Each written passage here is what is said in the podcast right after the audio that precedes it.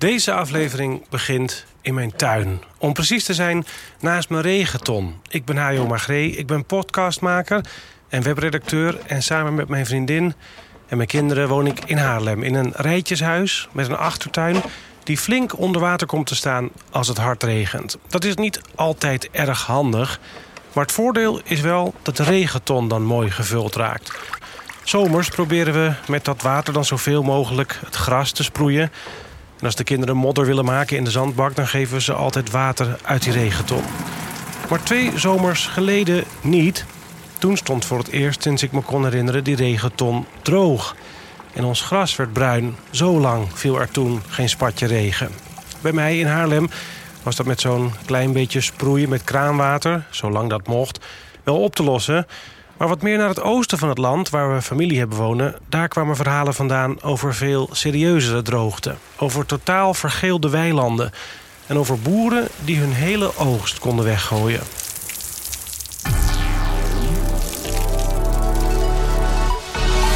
Over water en klimaat, de toekomst van onze delta. Klimaatverandering zorgt ervoor dat het vaker langere tijd achter elkaar droog zal zijn in Nederland. De zomer van 2018 is daar een goed voorbeeld van. En de droogte is niet het enige probleem. Als het droger wordt, wordt het ook zouter in de bodem. Deze aflevering gaat over droogte en verzilting. Wat doen we in Nederland om te zorgen dat we droge voeten houden? Hoe zorgen we voor voldoende water in droge tijden? Is Nederland voorbereid op een veranderend klimaat? Daarover praten we in Over Water en Klimaat, de podcast van het Delta-programma. En voor deze podcast ga ik op zoek naar de mensen die antwoorden hebben op mijn klimaatvragen. En die mensen die spreek ik hier in Goes tijdens het Delta-congres in de Zeelandhallen. Ik maak deze podcast in opdracht van het Delta-programma. En daarin staan de plannen van de overheid om Nederland te beschermen tegen overstromingen, te zorgen voor genoeg zoetwater en om te zorgen dat we ons land zo inrichten dat we voorbereid zijn op grotere droogte, hogere temperaturen en hardere regenbuien. En deze aflevering gaat dus over droogte en verzilting. Mijn gasten zijn Imme Benedict en Bert Boerman. We hebben afgesproken dat ik je mag zeggen. Eerst naar Imme Benedict, welkom. Je bent PhD-student aan de WUR in Wageningen. En dat betekent dat je gaat promoveren. En dus heel veel weet van een bepaald wetenschappelijk onderwerp. Welk onderwerp is dat in jouw geval? Uh, ik kijk naar uh, vochttransport in de atmosfeer. In een uh, huidig klimaat en in een toekomstig klimaat. Vochttransport in de atmosfeer. Hoe, hoe moet je dat voorstellen? Vocht komt in de atmosfeer door verdamping. En gaat eruit via neerslag. Maar in de tussentijd kan het ook flinke stukken reizen eigenlijk. En daar ben ik in geïnteresseerd. En wat spreek je daar zo in aan om je daar zo langdurig in te verdiepen? Ik vind het leuk omdat het best wel fysisch is. Dus er komt heel wat modelwerk en wiskunde bij kijken. Maar het is ook alweer um, toe te passen op, de, op eigenlijk vraagstukken die nu spelen. Hoe, hoe verandert het klimaat? Wat is het effect inderdaad op neerslag bijvoorbeeld? Met Immer ga ik zo meteen praten over waarom het in de zomer van 2018 zo droog was. En hoe wetenschappers dat eigenlijk onderzoeken. Maar eerst even naar mijn andere gast. Bert Boerman, welkom. U bent gedeputeerde van de provincie Overijssel... met onder andere water- en klimaatadaptatie in het takenpakket. Wat is dat dan, klimaatadaptatie? Nou, dat betekent dat we oplossingen zoeken om goed om te gaan met weersveranderingen. En ook een antwoord bieden op die weersveranderingen, waardoor je die kunt opvangen. Uh, je niet uh, van slag raakt, zeg maar, als maatschappij, maar ook niet als gebruiker van bijvoorbeeld land. Als er een heftige plensbui valt of als er een tijdje het wat droger is. En ben je daar als gedeputeerde dan echt elke dag mee bezig? Ja, de eerlijkheid gebied te zeggen dat dat uh, zeker het geval is. Maar dat, uh, hoezo moet je daar eerlijk voor zijn? Nou, je zou denken, ach, het is een van de onderdelen. Maar iedere dag heb ik wel een onderwerp op mijn agenda die gaat over uh, omgaan met uh, klimaatverandering. Wat stond er bijvoorbeeld gisteren op de agenda? Is dat iets wat ik mag weten? Even gewoon om een inkijkje te, te, te hebben in wat de gedeputeerde dan doet? Ja, dat is heel, heel goed. Gisteren hadden we met de staten, uh, provinciale staten, een vergadering over de begroting. En daar stond het thema droogte geadresseerd, inclusief een budget. En daar waren twee moties die de urgentie van de droogte nog eens onderstreepten. Dus heel concreet stond dat op de agenda. Dankjewel. Met Bert Boerman ga ik verderop in deze aflevering praten over hoe goed Nederland... en dan met name Overijssel is voorbereid op die lange periodes van droogte. Nu die vaker voor gaan komen. En straks hoor je trouwens ook nog een reportage van onze verslaggever Richard Grootbot. En dan komen we ook terug op die aardappelen en dat verziltingsprobleem. Maar eerst de droogte. Laten we eerst het probleem eens even in kaart proberen te brengen. En dat doen we dus met jou, Immer Benedict. En dan wil ik een beetje een kijkje met je nemen in de keuken van de wetenschap. Hoe meet je eigenlijk aan het klimaat? Dat is een goede vraag. Dus we doen observaties van het huidige klimaat uh, door middel van temperatuurmetingen en neerslagmetingen. Maar uiteindelijk willen we ook weten hoe het toekomstig klimaat eruit gaat zien. En daar maken we gebruik van modellen. Dus we maken een model die het weer representeert en dat runnen we voor, draaien we voor het huidige klimaat. En dan met alle klimaatscenario's die we weten, draaien we het ook voor een toekomstig klimaat om te zien hoe het in de toekomst eruit gaat zien. Ja, maar het begint dus bij meten van temperatuur en neerslag en niet op één plek in jouw achtertuin, neem ik aan. Hoe werkt dat? Nee, dus het is een globaal netwerk eigenlijk. Dus het KNMI onderhoudt een netwerk uh, voor Nederland. Ik geloof dat er 35 weerstations in Nederland staan. Uh, eh, 35 zoiets. Um, waar allerlei meteorologische metingen gedaan worden, variabelen gemeten worden. En die zijn dan ook om de modellen te verifiëren eigenlijk. Ja, dus die, maar die meetpunten die staan over de hele aarde. Mm -hmm. En daar kan jij bij. Je kan de, die gegevens uit al die meetpunten kan jij opvragen. Of werkt dat niet helemaal zo? Voor Nederland sowieso kunnen we dat uh, vinden. Globaal niveau ligt er misschien een beetje aan hoe dat per land geregeld wordt. Maar in principe kun je veel data vinden. Um, en wat voor analyses? Want je hebt het net over de modellen die je dan kan maken. Dat, dat is allemaal natuurlijk een soort van theorie. Maar kun je me proberen uitleggen hoe je met die gegevens uit het verleden dan iets kan zeggen over de toekomst? Ja, dus wat we doen is dat we een model maken. En dan maak je eigenlijk een grid over de aarde. Dus je kijkt hoe de wind waait, waar de neerslag valt, waar vooral verdamping plaatsvindt uh, en allerlei andere meteorologische fenomenen plaatsvinden. En we kunnen dit ook opnieuw doen, maar dan met een hogere temperatuur in het model en met een hogere waarde van CO2. En dan kunnen we kijken hoe het weer zich evolueert in de toekomst. Dus je kan zeggen, oké, nu doen we het nog een keer, maar dan draaien we aan de CO2-knop of we draaien aan de... Maar is het zo, of maak je het zo te simpel? Nee, in principe wel. Dus die scenario's zijn natuurlijk iets, iets ingewikkelder dan hoe ik het nu beschrijf. Maar dat is in principe wel wat we doen om te kijken hoe het in de toekomst uh, het weer gaat zijn. Ja, en dan kun je dus ook proberen, kijkend naar het verleden en dat doortrekken naar de toekomst, kun je proberen trends te spotten. Kun je eens een voorbeeld noemen van zo'n trend? Een trend die we vandaag ook veel gehoord hebben is uh, doordat het warmer wordt op aarde kan de lucht eigenlijk meer vocht bevatten. Wat betekent dat we extremere neerslag krijgen en vooral... E, we gaan nog even één stapje terug. Het wordt warmer op aarde en dus kan de lucht meer vocht bevatten. Dat is een natuurkundig gegeven. Ja, dus als we inderdaad hogere temperaturen hebben, dan kan er meer vocht uh, in de lucht blijven hangen. Ja. En dat zorgt dus voor extremere neerslag. Want het vocht komt er op een goed moment ook weer ergens uit. Ja, inderdaad. Oké in de winter zorgt dat ook voor een toename van de neerslag. Nat wordt natter, zeggen ze dan. Hè? Dus uh, nog even samenvattend, de temperatuur neemt toe. Er zit meer vocht in de atmosfeer. Dat verplaatst zich ergens naartoe. Dan gaat het op een andere plek harder regenen. Dat weten we vrij zeker. Maar ze zeggen ook droog wordt droger. En dat is wel een trend, maar niet zo zeker. Ja, dus dat droog wordt droger, dat is in het algemeen zien we toch wel dat de droogtes waarschijnlijk wat meer gaan toenemen naar de toekomst. Maar de onzekerheid daarop is nog heel groot. Daar moeten we eigenlijk nog meer onderzoek naar doen om die processen beter te begrijpen. Ja, nou is het woord droogte inmiddels gevallen. Ik denk dan altijd meteen aan de zomer van 2018. Um, Kun je met die modellen iets zeggen over de oorzaak van de droogte in 2018? Of is dat volkomen toeval?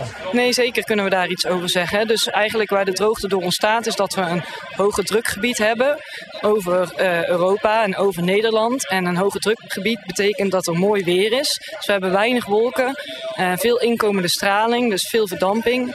Uh, maar ook... Dus even weinig wolken, er zit niks tussen de aarde en de zon. Uh, dus dat is die straling, de zonnestraling heb je het over. Ja, inderdaad. Okay. Dus dat betekent dat er veel zonnestraling het oppervlak bereikt. In plaats van tegen wordt gehouden door de wolken. Ja. Uh, dus kan er veel verdamping plaatsvinden. En, maar wat eigenlijk ook belangrijk is, is dat als je dat hoge drukgebied voor langere tijd hebt zitten. Dat noemen we dan een blokkade. Dat betekent eigenlijk dat de lage drukgebieden die normaliter veel neerslag brengen over Europa, niet over het gebied kunnen trekken, omdat dat hoge drukgebied het eigenlijk blokkeert. Ja. Uh, en, en, dat was aan de hand in de zomer van 2018? Ja, dus we hebben inderdaad een voor langere persistente tijd een hoge drukgebied gehad over uh, West-Europa. En, dan, um, en waardoor wordt het dan droog? Omdat er dus die lage druksystemen die zo normaal zorgen voor transport vanuit de oceaan, uh, die zorgen voor neerslag uh, over Europa niet langs kunnen komen. Dus die gingen nu meer naar Noord-Scandinavië en Zuid-Europa, omdat dat blokkingssysteem over West-Europa lag. Je kunt dus in jullie modellen precies zien ehm, wat, dat vocht wat uit de oceaan is verdampt eh, op een bepaalde plek terechtkomt. Ja, dus dat is wat ik in mijn PhD-onderzoek gedaan heb. Is dat ik heb gekeken naar de uitkomsten van zo'n weermodel een klimaatmodel. En wat ik dan gedaan heb, is dat als je kijkt naar neerslag over een bepaald gebied, dus bijvoorbeeld West-Europa, als je terug in de tijd het vocht trekt, dan kun je zien waar het verdampt is. Dus je kan de verdampingsbronnen van West-Europa bepalen. En als je dat doet voor een gemiddelde zomer en je vergelijkt dat met de zomer voor 2018, dan zie je dat er in 2018 veel minder vocht vanuit de Atlantische Oceaan kwam, omdat er dus een blokkingssysteem was wat zorgde dat dat vocht niet aangetransporteerd kon. Ik snap wat je zegt. Ik vind tegelijkertijd heel knap dat je kan bepalen dat vocht wat daar uh, op een weilandje in Wageningen is gevallen, dat kwam, dat doe je met dat raster. Ja, dus we hebben inderdaad informatie op elke gidscel en de informatie is niet super precies, want dat gidscel is uh, eh, 25 bij 25 kilometer groot. Dus we kijken niet uh, in enorme detail. Maar... Ja, dus dat weilandje in Wageningen waar het over had, is iets te gedetailleerd. Ja, maar de vlek Wageningen... Ja, en dan kun je inderdaad, doordat je weet uh, wat de vocht is op elk plek in de atmosfeer en je weet hoeveel neerslag er valt, kun je inderdaad een trackingmodel draaien die inderdaad bepaalt waar het dan vandaan is gekomen. En die blokkade was dus de oorzaak hiervan. En die duurde ook nog eens extreem lang, heb ik begrepen. Hoe komt dat dan? Dat is eigenlijk een interessante vraag waar we ook nog niet heel duidelijk antwoord op hebben. En dat is ook een interessante vraag om te zien hoe droogte zich gaat evalueren naar de toekomst. Want als die blokkades in de toekomst misschien langer blijven zitten, um, zouden we extra droogtes kunnen krijgen. Maar dat mechanisme is nog niet super duidelijk. Wat wel een ander interessant aspect ervan is, is dat als je zo'n droogte hebt en de bodem droogt uit, omdat er heel veel uh, verdamping heeft plaatsgevonden en er komt nog steeds heel veel zonnestraling binnen, dan gaat op een gegeven moment de energie niet meer zitten in het verdampen, omdat het vocht in de bodem op is, maar in het zitten van opwarmen van de lucht daarboven. En dan krijg je een versterking van de droogte, doordat er eigenlijk al een droogte is. En ja, dus de droogte verergert zichzelf. Inderdaad. Op een goed moment verergert hij zichzelf. Als, alles, als al het vocht uit de bodem weg is, dan wordt het alleen maar nog warmer en dus ook nog droger. Ja, en dat is bijvoorbeeld wat er voor de droogte van 2003 uh, gevonden is. En um, dus de reden dat zo'n blokkade er dan zo lang ligt, dat, eh, is dat dan klimaatverandering gerelateerd of kan dat nog op zich een incident zijn geweest? Nee, op zich is het weer chaotisch en blokkades zijn er altijd geweest. Dus dat is op zich niet gelijk gerelateerd aan klimaatverandering. Uh, er zijn wel studies die aangeven dat inderdaad in de toekomst die blokkades nog langer blijven hangen. Maar daar zeggen verschillende modellen nog verschillende dingen over. Dus dat is nog niet een robuust signaal. Dankjewel, Imme Benedict, promovenda meteorologie. Daarmee hebben we dus het probleem nu zo ongeveer in kaart gebracht. Dan moeten we het zo meteen ook maar eens over de oplossingen hebben. Maar eerst gaan we naar onze reportage. En die heeft met zout grondwater te maken en met aardappels. Via de rivieren en onder de duinen door trekt namelijk altijd zoutwater van de zee het land in. Dat is altijd zo. En daardoor wordt het grondwater dus langzaam zouter. En om dat tegen te gaan wordt er altijd veel gespoeld in die gebieden. Om dat zoutgehalte omlaag te brengen. In langere periodes van droogte is er niet voldoende zoetwater om te spoelen. En als je een moestuin vol aardappelplanten een tijd lang laat groeien op een bodem met dat zoutere water erin, dan doen die planten het niet zo goed. Maar er zijn ook aardappelrassen die daar wel tegen kunnen. Onderzoekers proberen die soorten nu met elkaar te kruisen om een aardappel te kweken die geen problemen heeft met zout. Zoals Guus Hezelmans. Hij werkt voor een groot aardappelveredelingsbedrijf in het Zeeuwse Rilland. Verslaggever Richard Grootbot zocht hem op. Guus Hezelmans loopt voor me uit door een enorme hal met allemaal bakken met aardappelen. Dit zijn allemaal verschillende, hè? Ja, dat klopt. Uh, hier staan uh, 93 uh, kandidaatrassen. En de komende dagen gaan wij hier de beste rassen uitkiezen om weer verder te gaan. En het uiteindelijke doel is dat dat ras als product bij de consument op het bord komt. Ik heb me nooit gerealiseerd dat er 93 verschillende aardappelrassen waren. Maar het zijn er eigenlijk nog veel meer, hè? Oh ja, dit is het topje van de ijsberg. Dit zijn de, de overblijvers uit een uh, hele lange afvalreeks. En we beginnen met, uh, met enkele honderdduizenden. En, uh, honderdduizenden verschillende rassen? Honderdduizenden per jaar. En ik zeg altijd, het is een soort televisiecompetitie zoals we kennen met die zangcompetities. Dit zijn de winnaars? Dit zijn de, nou, dit zijn nog niet de winnaars. Dit is de finale. Dus de winnaars, er blijven er slechts één of twee over die over vijf jaar, maar dan ook heel groots, nog in de wereld aanwezig zijn. Zullen we even lopen naar heel speciale bakken met aardappels? Want dit zijn aardappels die iets, die iets heel bijzonders kunnen. Wat kunnen deze dat andere aardappels niet kunnen? Nou, wij zijn negen jaar geleden zijn we begonnen met eh, het testen van onze rassen tegen zouttolerantie. Want vooruitkijkend blik leert dat uh, in heel veel plaatsen in de wereld, in Europa, maar zeker ook in Nederland, de verzilting in opmars is. En daar moeten wij uh, in de aardappelteelt ook een antwoord op zien te vinden. En daar is aardappelveredeling, het beter maken van rassen, een heel mooi middel in voor. Ja. En wat kunnen deze? Kunnen die tegen veel zout of een beetje? Wat, hoe moet ik me dat voorstellen? Nou, deze rassen die zijn getest onder een wat wij noemen gematigd zoutregime. Die slechts weinig opbrengstverlies hebben bij die gematigde zoutregimes. Juist, ja. Dus als je deze op grond neerzet waar nou ja, een beetje zout kan voorkomen... dan leveren ze nog steeds een heel redelijke opbrengst. Ja, dat is exact, uh, dat is exact het geval. Maar de volgende stap wordt om de, de lat nog hoger te leggen naar nog meer zout en kijken of we daar rassen in kunnen vinden. Waarom doet u dat? De lat nog hoger leggen naar nog meer zout. Waarom is dat nodig? Nou, de, de, de trend leert dat, uh, dat de zoutproblematiek uh, zich doorzet in de wereld. We, de, we zien, een voorbeeld is Egypte, waar zout uh, uit de woestijn opgepompt wordt om aardappel te telen. Dat gaat heel goed. Maar de laatste tijd moet het water steeds dieper gehaald worden. Worden er ook nieuwe zoutlagen aangeboord, waardoor je eigenlijk al met zoutwater uit de voeten moet kunnen of anders moet stoppen met de aardappelteelt. Absoluut. Proef je het in deze aardappels? Uh, als je deze aardappels eet nadat ze onder een zoutregime hebben gestaan, proef je verschil. Dat is trouwens altijd, vind ik leuk dat u dat vraagt. Dat is altijd de eerste vraag die we krijgen. Smaken ze zouter? Smaken ze zilter? Nee, ze smaken niet zouter. Ze houden het zout buiten boord. Maar ze krijgen wel een wat intensere smaak. Je, je proeft wel ietsje smaakverschil. Het is eerder lekkerder dan minder lekker. Nou, de aardappel van de toekomst is dus veel beter bestand tegen zout in de grond. Maar dit gaan we natuurlijk proberen. Dat begrijpt u. Dus uh, ik sta hier in mijn eigen keuken. En we gaan dit gewoon eens even doen. Ik heb een uh, handjevol van die aardappels meegenomen. Nou, daar liggen ze te koken in het pannetje. Zal mij benieuwen hoe dit smaakt. Ik heb er toch maar een beetje zout bij gedaan in het water.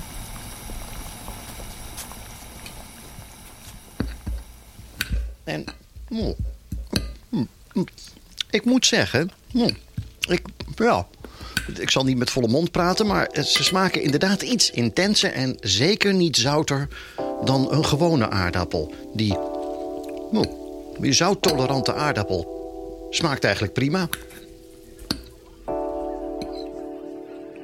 Bert Boerman, heb jij wel eens zouttolerante aardappelen gegeten? Ik heb uh, nog nooit in mijn leven zouttolerante aardappelen gegeten. Althans niet bewust. Wie weet heb ik ze onbewust op mijn bord gehad in een prachtig restaurant hier in Zeeland. Voor de reportage sprak ik met Imme Benedict over hoe je klimaatverandering eigenlijk kunt meten. En hoe het eigenlijk komt dat het vaker en langer droog is. Maar is Nederland daar eigenlijk wel op voorbereid? Daarover praat ik met Bert Boerman, gedeputeerde van de provincie Overijssel. Met onder andere water- en klimaatadaptatie in het takenpakket. Is het een taak van de overheid om dit op te lossen? Ja, de overheid speelt denk ik wel een belangrijke rol. Uh, met al die weersveranderingen, klimaatveranderingen, zullen we toch uh, moeten kijken hoe we ons land willen gebruiken. En op welke manier we ons land nog effectief kunnen inzetten. Bijvoorbeeld voor de productie van die zouttolerante aardappelen. Om er maar een voorbeeld te noemen. Ja, we hebben het gehoord. Droog wordt droger, nat wordt natter. Al met meer of minder zekerheid in die scenario's. Wat doe je dan als overheid? Wat kan de provincie daarmee? Nou, als we kijken naar het, de inrichting van onze ruimte... dan is de provincie daarin een belangrijke speler. Die kan de functies... Hè, wat doe je op dat land uh, een plek geven... Uh, en met uh, de klimaatverandering zul je goed moeten nadenken of de functie die je op die plek wil wel geschikt is. En die inrichting dus dan wel gewenst is. En daar kan de overheid op sturen. Dat is de ene kant. De tweede kant is wij kunnen met de natuur werken om die zo in te richten. Want dat is een van de opgaven die provincies hebben. Om die zo in te richten dat die, die weersveranderingen ook een antwoord kan bieden. Dus water, meer kan vasthouden in geval van droogte, langzaam kan teruggeven. Kunnen we dit eens concreet maken met een voorbeeld? Hoe, hoe maak je het zo dat water vastgehouden wordt? Nou, als je een, een, neem een voorbeeld van een, eh, natuurgebied waar je een uh, omgeving creëert waar water als er regen valt in kan worden opgevangen. Door gewoon simpelweg een, een plas te, te graven, als het ware. Uh, die je omzomt met groen waar je, die je groen inricht uh, in die omgeving, dat is in staat om water vast te houden. En die zou je dan met een stuwtje langzaam kunnen laten wegvloeien in geval van droogte. Dit soort dingen doen jullie ook echt in Overijssel? Ja, daar zijn we echt uh, heel actief mee. Uh, dat, dat moet ook wel in ons gebied. Uh, Overijssel is een, in die zin een bijzondere provincie. Is heel Nederland in het klein, zeg ik altijd. Je hebt hoge zandgronden waar het moeilijk is om water vast te houden. Waar je afhankelijk bent van de regenval. Waar je eigenlijk geen water kunt aanvoeren via de grote rivieren. In het andere deel van de provincie hebben we juist met een heel andere situatie te maken. Waarin er een lage delta is, een laag gebied. Waar van oudsher al water stroomt. Waar we veenweidegebieden hebben.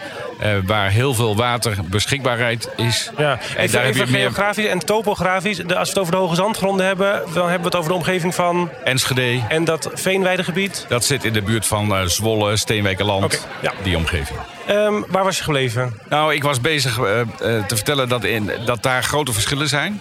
En dat we dus ook met verschillende maatregelen eh, te maken hebben in, in Nederland die je moet nemen om dat landgebruik ook effectief te houden. Dit klinkt als beleidstaal voor mij. Hoe hou je het landgebruik effectief? Nou, Wat is dat concreet dan? Nou, je, je, moet, je moet proberen dat land zodanig te gebruiken dat het klimaat, dat het klimaatbestendig is. Dat het met de weersveranderingen om kan gaan. Dat betekent dat je niet iets wat heel veel water vraagt. Ik zal een voorbeeldje noemen. Bollenteelt vraagt bijvoorbeeld heel veel water. Dat je dat dan op de hoge zandgronden gaat doen zijn wel mooie arme gronden. Het zijn inderdaad eh, prachtige arme gronden. Lijken ook primair geschikt uh, voor bollenteelt. Uh, maar tegelijkertijd hebben ze, hebben ze behoorlijke waterafhankelijkheid. En dat, die waterafhankelijkheid, ja, die kun je daar niet bieden. Ja, maar wat betekent dat dan? Als er zo'n plan op tafel landt bij de provincie... dan zeggen jullie gewoon nee, dat doen we niet? Uh, dat betekent dat je daarin inderdaad keuzes in moet maken. We kijken eerst, is het technisch haalbaar? Is het te realiseren? Wat betekent dat voor opgaven eromheen? Komen er dan andere mensen in de problemen? Uh, dus die afweging die maken we en dan kan het inderdaad nee zijn. En moet je op die manier nu vaak mensen teleurstellen? Nou, wat je, eh, het is eigenlijk zo dat we eeuwenlang in Nederland gewend zijn. Dat we zorgden dat als iemand een agrarisch bedrijf begon, dat wij zorgden dat de waterstand precies goed was, zodat hij optimaal zijn grasvoorraad kon uh, laten groeien. Um, uh, als we uh, ergens bollenteelt wilden, dan zorgen we dat dat schrale grond is, maar wel van, van, veel water voorzien.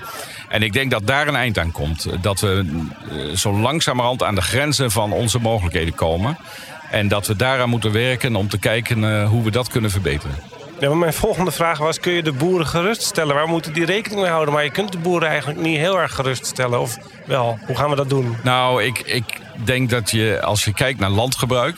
De agrarische sector zelf ook een hele belangrijke rol daarin speelt. Ik gaf zelf het voorbeeld al van de, de zoutbestendige, de zouttolerante aardappelen. Je ziet dat er enorme innovaties plaatsvinden op dat punt. En die combinatie die maakt het zo mooi om het gesprek eraan te gaan. En de overheid is nou juist de organisatie die die mensen met elkaar in verbinding brengt. Ja, en speelt dit onderwerp dan eigenlijk alleen voor boeren of ook in de stad? Nee, dit speelt eh, echt heel breed. Dit, dit speelt, betreft alle sectoren, ieder mens. En het mooie van een thema als klimaatverandering is dat ieder mens daar ook zelf enige invloed op kan uitoefenen. Hoe dan? Eh, bijvoorbeeld simpelweg door de steentjes die nu in de achtertuin liggen weg te halen te zorgen dat er groen is. Dat de eh, regenwater kan infiltreren. En in geval van droogte kan de aarde dan zijn vocht weer opgeven. Door bomen te planten eh, die de hitte tegengaan. Maar ook de verdroging antwoord kunnen bieden. Uh, dus dat soort elementen, daar kan ieder individu echt iets aan doen. En hebben jullie dan uh, steden, nou, dat is natuurlijk meer op het terrein van de gemeente en iets minder op het terrein van de provincie, dat snap ik wel. Maar zijn er steden in Overijssel waar dit meer speelt of minder speelt? Nou, je ziet dat uh, met name in dicht uh, en in oude wijken in steden. het van oudsher zo was dat er vooral bestrating werd aangelegd. Tuinen werden dichtgestraat met tegels, dan wel met mooie straatstenen. En je ziet dat er nu een, een beweging op gang aan het komen is... die stadsbeken weer terugbrengt, die water weer in het gebied brengt... die de stenen weer uit de, de tuinen haalt, bomen laat groeien, heesters planten... Ehm, dat soort zaken, dat, dat helpt echt en dat gebeurt vrij breed. Het is overigens niet alleen de overheid die daaraan werkt. Uh, het zijn ook ondernemers die zorgen voor een sedumdak. Uh, waardoor ook wateropvang en, en verkoeling eigenlijk optreedt. Een mooie combinatie. Dus die slimme combinaties, daar zijn we wel naar op zoek. Denk jij zelf dat we op deze manier in staat zijn om de droogteproblematiek aan te pakken of zelfs op te lossen? Nou, droogteproblematiek oplossen, dat is echt een heel uh, ingewikkelde zaak. Maar ook een zaak van lange adem. Um, maar ik zal een voorbeeld geven. Als we kijken naar de agrarische sector, u noemde ze net al... dan hebben die wel handelingsperspectief. Hè? Als je meer weet, meer organische stoffen, zoals uh, afval van uh, stro, strooisel, et cetera, in je bodem weet te krijgen. meer bodemleven, meer wormen. dan zie je dat dat ook makkelijker water vasthoudt. Maar dat het ook positief bijdraagt op de balans van die boer. En daarmee creëer je als het ware een beter verdienmodel. Hoe, hoe, hoe, draagt dit dan positief bij op de balans van de boer? Hij merkt het in zijn portemonnee. Hij merkt het fysiek in zijn portemonnee, omdat hij minder kunstmest hoeft te strooien. Uh, het gras groeit uh, effectiever. Uh, je ziet gewoon dat dat, dat helpt. en daarmee ja, wij doen Boeren voor Drinkwater. Een van de projecten uh, bijvoorbeeld waarin ook de bodem enorm wordt verbeterd. En dan zie je dat dat als het gaat om de financiën... het voor die boeren heel positief uitpakt. Bert Boerman en Imme Benedict, bedankt. Als je nog een vraag hebt over deze podcast... dan kun je mij mailen op podcast.deltacommissaris.nl. En daar mag je ook vragen aan Delta-commissaris Peter Glas naartoe sturen. Peter Glas staat aan het hoofd van al het werk aan het Delta-programma... en in de laatste aflevering van dit seizoen gaan we die dan samen met hem proberen te beantwoorden. Voor meer informatie over de onderwerpen uit deze aflevering... kijk je in de show notes... Is de tekst bij deze aflevering in je podcast-app... of je gaat naar deltacommissaris.nl slash podcast. Daar staat alles overzichtelijk bij elkaar. En tot slot vergeet niet om je gratis op deze serie te abonneren... met de subscribe of abonneerknop. Dan verschijnen nieuwe afleveringen automatisch in je podcast-app.